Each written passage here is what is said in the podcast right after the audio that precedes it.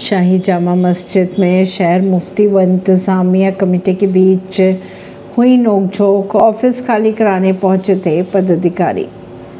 UP के आगरा में रविवार को दोपहर बिजली घर स्थित शाही जामा मस्जिद में शहर मुफ्ती अब्दुल खुबैब, रूमी और इंतज़ामिया कमेटी के पदाधिकारियों के बीच तीखी नोकझोंक हुई।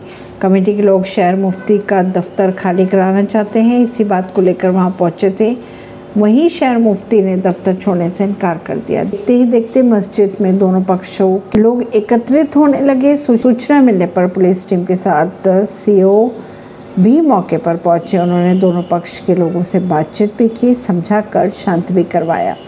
परवीन सिंह, नई दिल्ली से।